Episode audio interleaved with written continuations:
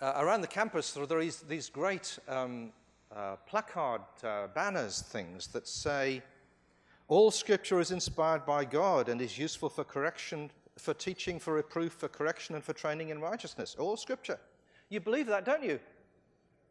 You believe that, don't you? What does that passage mean by scripture? It does not mean the New Testament because it hasn't been written yet. It's the Old Testament that that passage is talking about. Now, I, of course, believe that those things are also true uh, about, the, um, about the New Testament.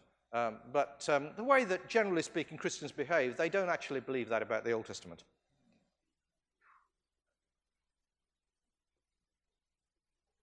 Paul says in Ephesians, Speak to one another with psalms, hymns, and spiritual songs. Pray in the Spirit. When it speaks of psalms, it may not have in mind only the praise and prayer songs in the book of Psalms, not only the praise and prayer songs of those inspired scriptures, but it surely includes them. Placing Ephesians and the Psalms alongside each other invites us to infer that the Psalms model the nature of worship, of thanksgiving, and of prayer. The Psalms are in Scripture to guide our praise and prayer. But when I listen to Christians pray, I hear little evidence of our praying being shaped by the Psalms or by any other part of Scripture for that, for that matter.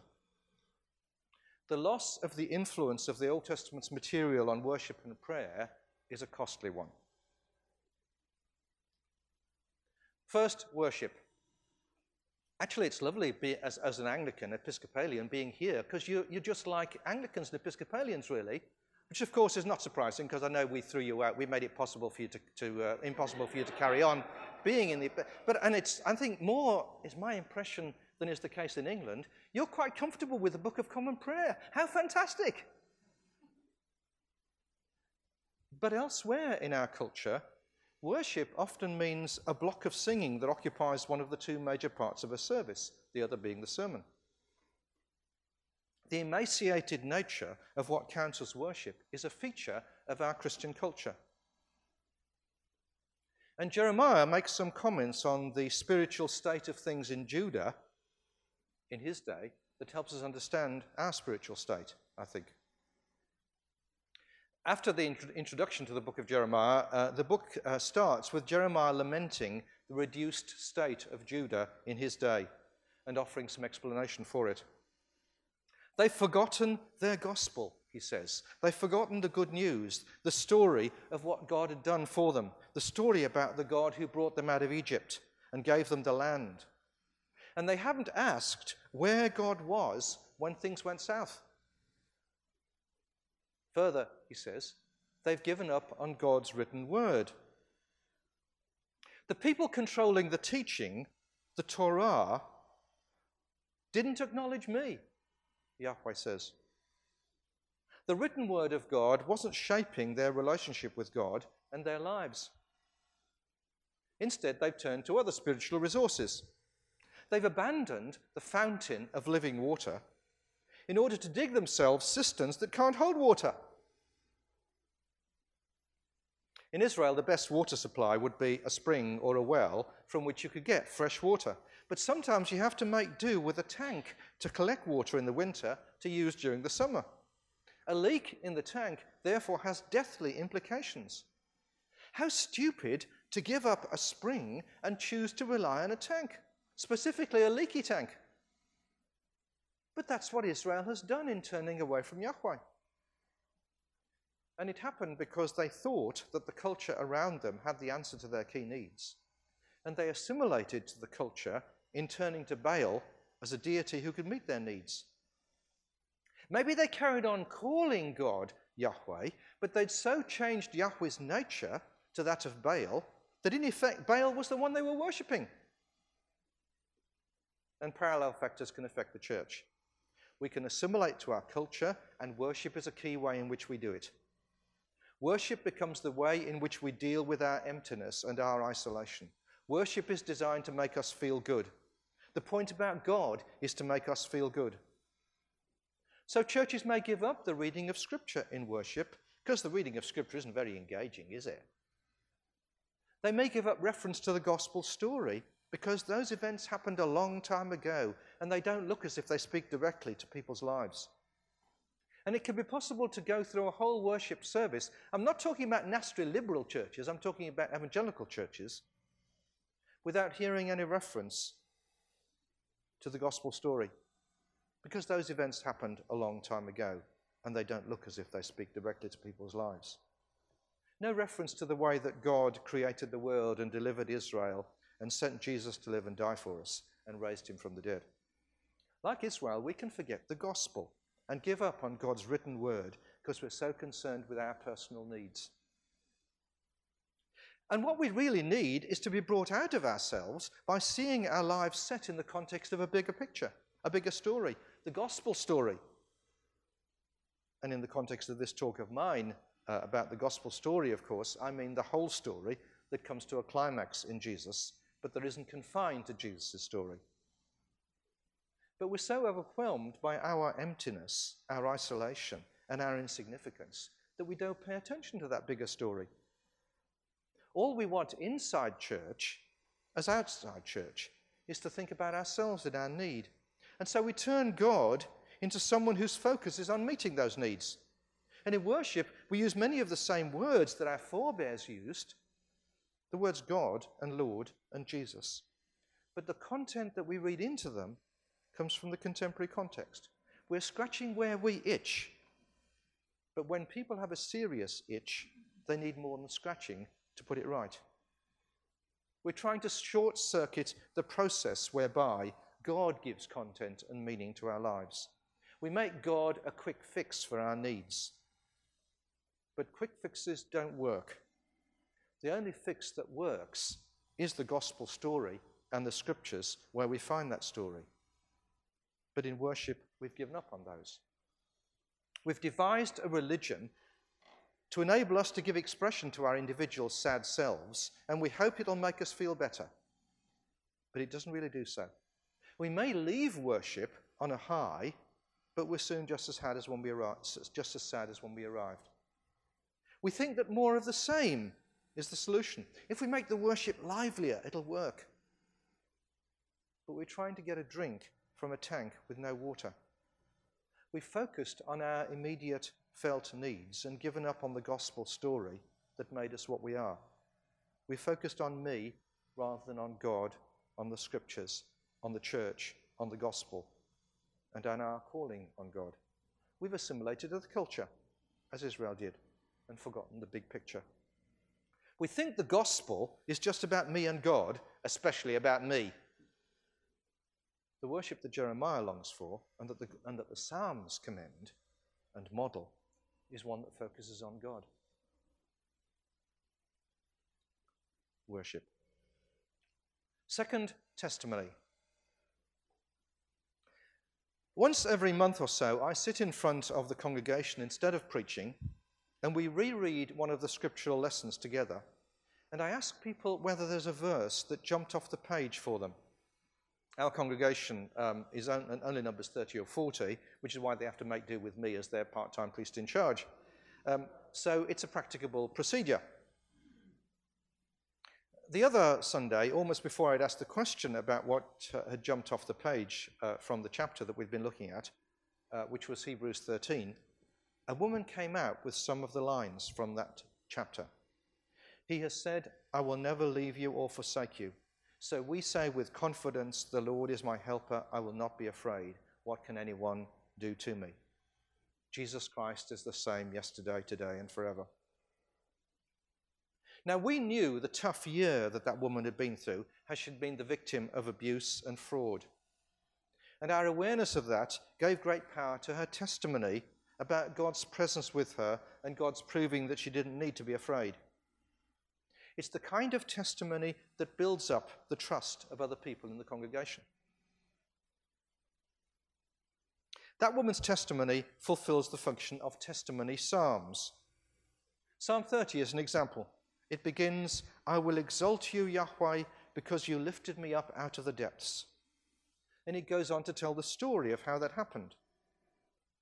Now, those are usually termed thanksgiving psalms, and they do give thanks, but they interweave thanksgiving that's addressed to God by its nature with testimony that's addressed to other people in the congregation.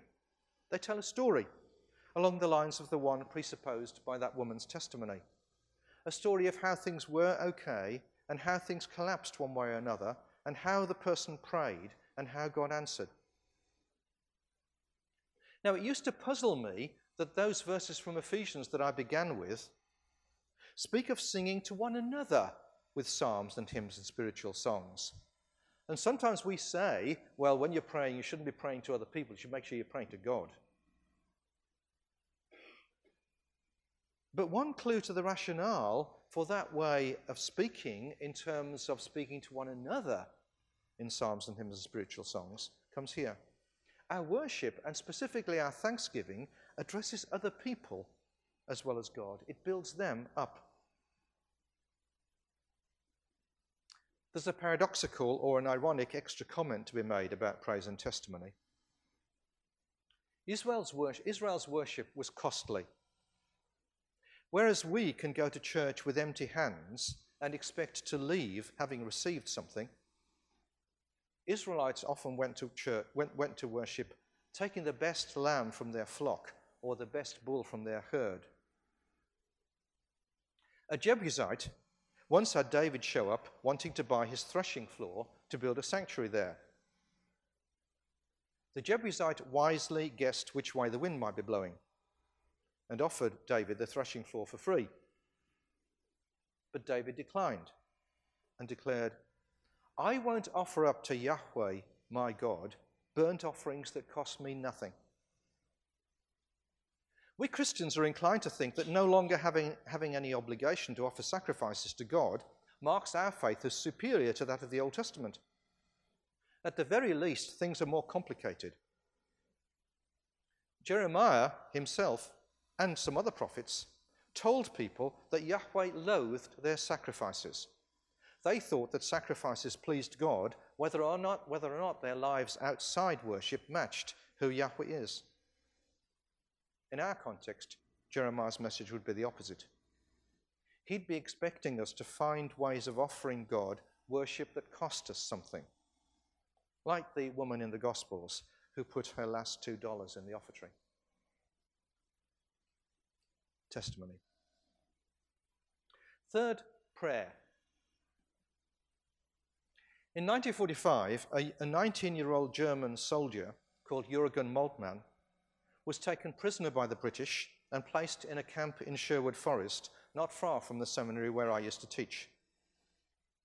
And there, the YMCA set him going on the theological study that eventually took him to being one of the great 20th century theologians. Having lived through the horrors of the Second World War, the collapse of an empire and its institutions, and the guilt and shame of their nation, he says, many German prisoners collapsed inwardly and gave up all hope, some of them dying. The same thing almost happened to me, he says, were it not for a rebirth of new life, which turned Christian faith into reality rather than formality for him. The experience of misery and forsakenness and daily humiliation gradually built up into an experience of God. It was the experience of God's presence in the dark night of the soul, he says. If I make my bed in hell, behold, thou art there. A well meaning army chaplain had given me a New Testament. I became fascinated by the Psalms, which are printed in an appendix, and especially by Psalm 39.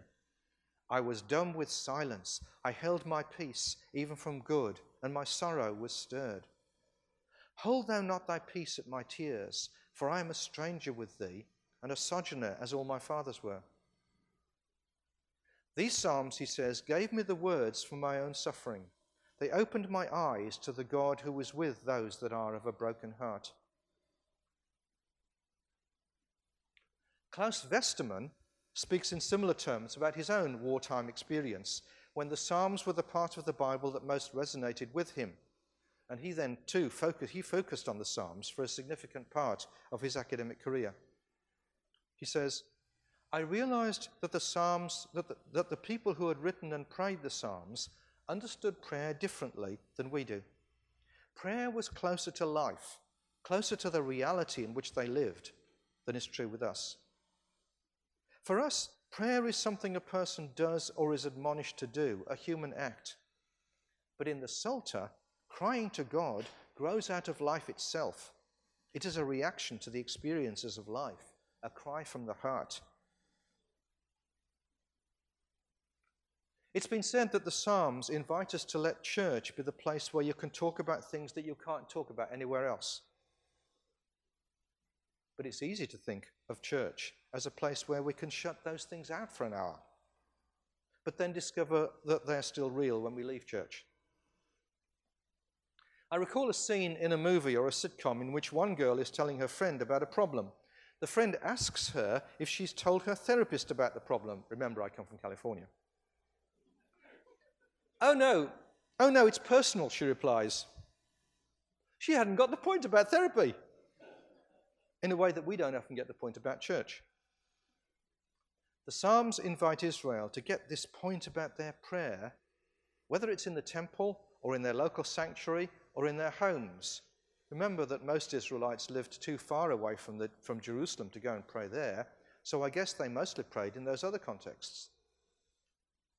The significance of the prayer psalms, like that one that we read just now, which are often referred to as, as psalms of lament, though psalms of protest seems to me a better description. The significance of them has come home to many people over the last 20 years or so and it's enabled people to find freedom in prayer and protest. It wouldn't be surprising if they've also thus found some maturity, given that Jesus, the most truly human man, during his time on earth, offered pleas and petitions to the one who was able to save him from death with loud shouting and tears. He learned obedience through the things that he suffered, and thus he was made mature. Fourth, intercession. While I see the importance about, the way that protest or lament psalms has changed people's understanding of prayer over these 20 or 30 years, I think there's another aspect to that revolution that is not so understood. I used to wonder about two general questions concerning the Psalms, and I eventually realized that the same consideration suggested the answer to both questions. In England, I taught in a Church of England seminary, where we were in prayer and worship every day, and we prayed the Psalms one by one, day by day. We weren't choosing a psalm to read each day on the basis of its corresponding to our current situation. We were reading, say, Psalm 47 because we read Psalm 46 yesterday and we'll read Psalm 48 tomorrow. And that practice made me ask what on earth we were doing. And I came to two conclusions. One was that by reading the entire Psalter, we were shaping our habit of thinking about praise and prayer. The other was that in praying prayers or praises that didn't correspond to our own circumstances, we were identifying with other parts of the Christian community and the world community whose circumstances did correspond to those out, to those out of which the Psalms prayed. In other words, we were involved in intercession. And these realizations provided me with an answer to another question about the Psalms that had puzzled me. It seemed obvious that the Psalms modeled the nature of supplication, of praying for oneself. But how did Israelites pray for other people? How did they intercede? There are hardly any explicitly intercessory prayers in the Old Testament. But a feature of some of the ones that do appear is that the prayer for other people takes first person form. That is, someone is praying for other people, but identifies with them, Pray not for them, but for us, for me. Intercession involves putting oneself in other people's place. It involves acting as a go between, interposing between two parties so as to bring them together, identifying with one party and representing it to another. So one speaks as we or I not as they or he or she. And I realized that the apparent absence of intercessory prayers from the Psalter meant that the I and we psalms could be used as intercessions as well as supplications. Maybe Israel used them that way. Certainly we might do so, in praying protest psalms, one, one need not then be praying for oneself. This year is the 10th anniversary of the partial genocide of the Darfuri people in Sudan. Many of the Darfuri who escaped that atrocity fled to Chad and have been living in refugee camps there ever since. My stepdaughter and her husband have spent most of these 10 years seeking to get the West to recognize the plight of the Darfuri and to take some action on their behalf. And in fact, Gabriel is flying there again uh, on Saturday in order to spend some, some time with those people in a situation that becomes an increasingly dangerous one. When I married Katie J's mother, Chris Kathleen, three years ago, we started making prayer for the Darfuri part of our prayer routine. Uh, when we're home for dinner, uh, we use the Episcopal form of prayer for early evening before we eat, and we added to it a psalm that we said on behalf of the Darfuri people. We started at the beginning of the Psalter and we simply prayed the Psalms one after each other each day. And more than half of the Psalms are Psalms of lament and protest. And in praying the prayers in the Psalms that speak out of oppression and affliction and persecution and tyranny, we pray not directly for ourselves, but for people who experience oppression and affliction and persecution and tyranny with whom we, we identify. We pray for God to put down tyrants and oppressors. In connection with the Darfuri, one might think of President Omar al Bashir of Sudan, for whose arrest the International Criminal Court has issued a warrant on counts of war crimes, crimes against humanity, and genocide. A feature of the Psalms is then that they virtually never speak of taking violent action to put down oppressors. They don't give reasons for that omission. I'm tempted to describe the Psalter as the most pacifist book in the Bible, though I resist that temptation because speaking in terms of pacifism is anachronistic. Pacifism, in our context, implies a framework of thinking that doesn't appear in either testament. Two other considerations underlie the psalm's stance. One is the practicality that the people who prayed the Psalms were usually in no position to take action against their oppressors. Prayer was all they had. But what a powerful weapon they knew it was. And that fact links with another consideration. Prophets such as Isaiah frequently insist that the vocation of the people of God is to trust God for their destiny and not to take action to safeguard it. The Psalms stance fits with that emphasis. Probably Isaiah learnt it from the Psalms. Praying the Psalms, it's been said, is an audacious act of trust. Fifthly, imprecation. The way the Psalms pray for deliverance from oppressors does trouble Western Christians. The Psalms are praying for people, they're also praying against people. They are imprecatory Psalms. They provide people who are oppressed with a means of urging God to take action against evil in the world, and they give people who identify with the oppressed a means of praying for them. Now, it may well be that there is therapeutic value in expressing anger. But the main point about imprecation is not to get things off one's chest so that one feels better, but to urge God to take action. It compares with Paul's comment in Romans 12 about vengeance belonging to God. The imprecatory Psalms enable us to take up our role as intercessors for the victims of oppression. It's a crucial role when we're in no position to do, to do anything about the oppression. But it's just as crucial when we are in a position to do something. Because the Psalms remind us that what we do is not decisive. And that's a very hard lesson for Americans.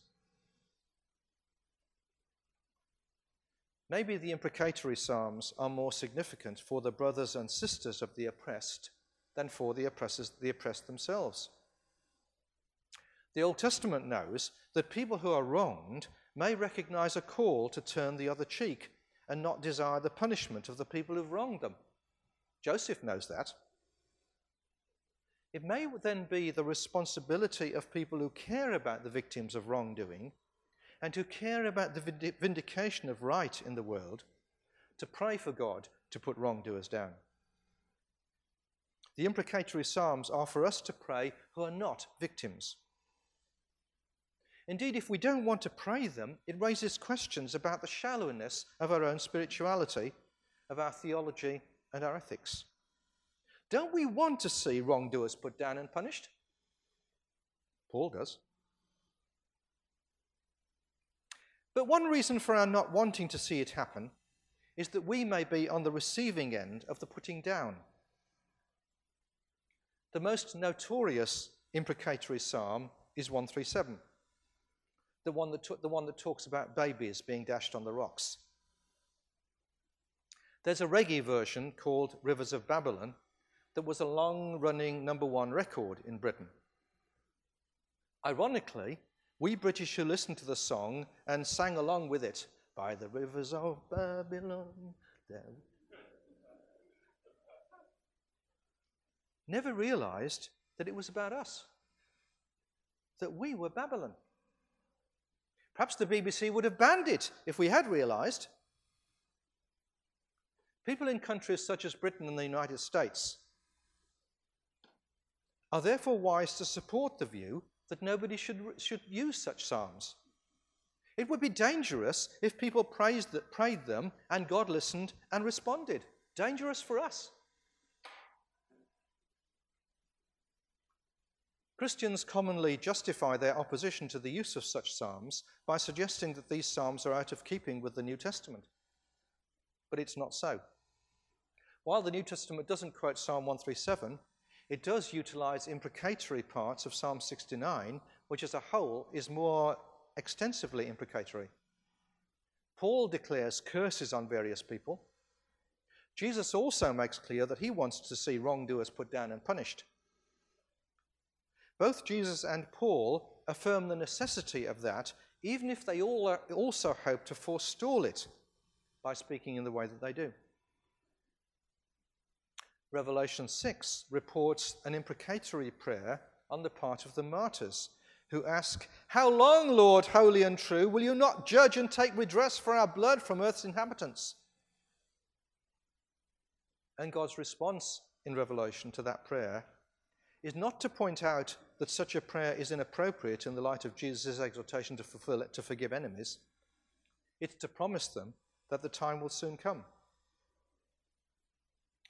Since it has not yet come over the past 2,000 years, perhaps this promise provides further reason for us to pray in imprecatory fashion, and or further reason for us as Westerners to avoid doing so if we allow for the possibility that we'll be its victims. The imprecatory psalms have the capacity to scare the pants off us as oppressors and to pull us to a change of life.